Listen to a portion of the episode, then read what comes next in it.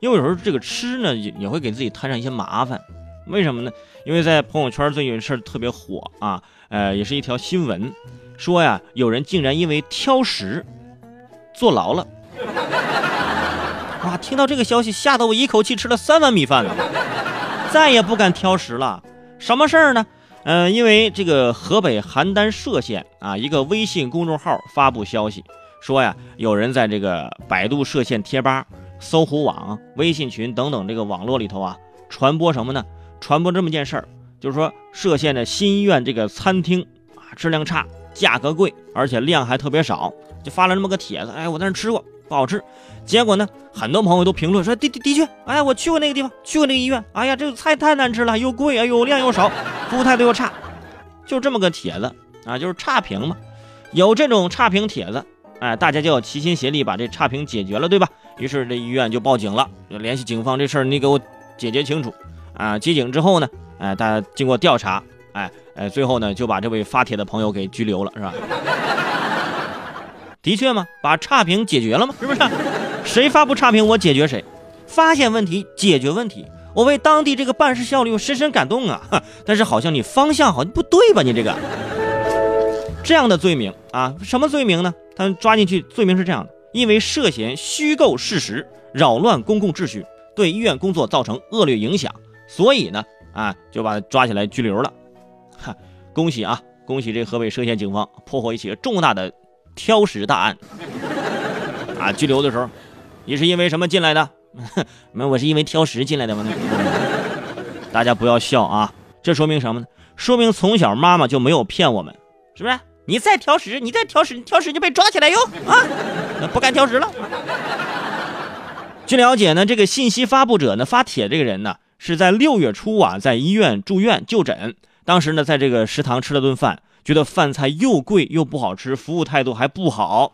于是呢，他就想，我有权利说一下呀，就是发了个帖子啊，顾客就是上帝啊，但是在医院食堂里的顾客，那就是虚弱的上帝。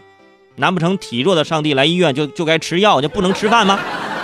于是在网上就发布了帖子，吃完了医院难吃的饭，现在就被拘留了啊，去吃牢饭啊，你对比一下哪个好吃些？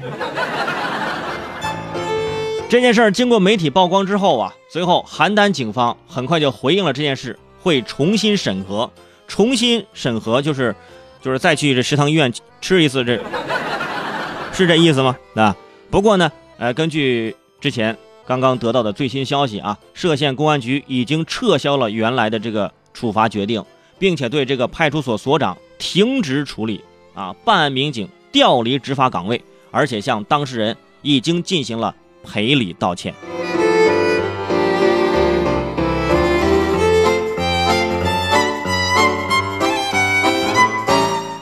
如果说没有现在这个结局，真的会让人很害怕，对不对？其实就是这样的一则评论，放在这个大众点评之类的这个美食社交软件上，它就是一条不起眼的差评啊，给了一条差评，就这样了。那我们这吃香喝辣，杨楠跟伟翔每天不是如履薄冰吗？这玩意儿还敢不敢给差评了呀？对不对？大家想一想啊，有没有给过谁什么哪里什么差评啊？现在删除还来得及，要不你就先去自首这。不过呢，事情的结果还是给出了公道啊，否则这淘宝总部就要搬到歙县去了。凡是有差评的，立即出击，当即拘留。谁还敢给差评？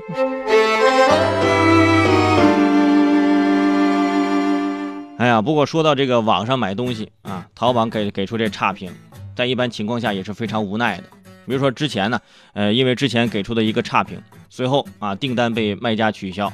啊，还有什么发出好评率啊低于98%啊就不发货。而这个淘宝客服也承认说，目前部分商家呀确实存在利用这第三方软件进行自动拦截的，而这种限制差评率呢，就是也是限制这个消费者的购买商品的这种行为啊，实际上是已经侵犯了消费者的购买权。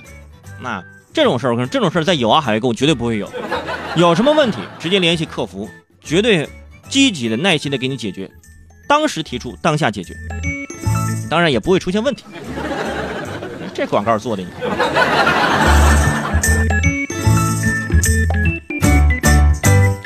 不过说到这里呢，很多人想想还是很后怕的，是吧？以前上学的时候，每天就喜欢抱怨这个学校食堂啊特别难吃，一边抱怨一边吃个精光，但还是说不好吃。所以啊，最感谢的其实就是你母校食堂的不报警之恩呐，否则按照这个抱怨的次数，你早就无期了，我跟你说。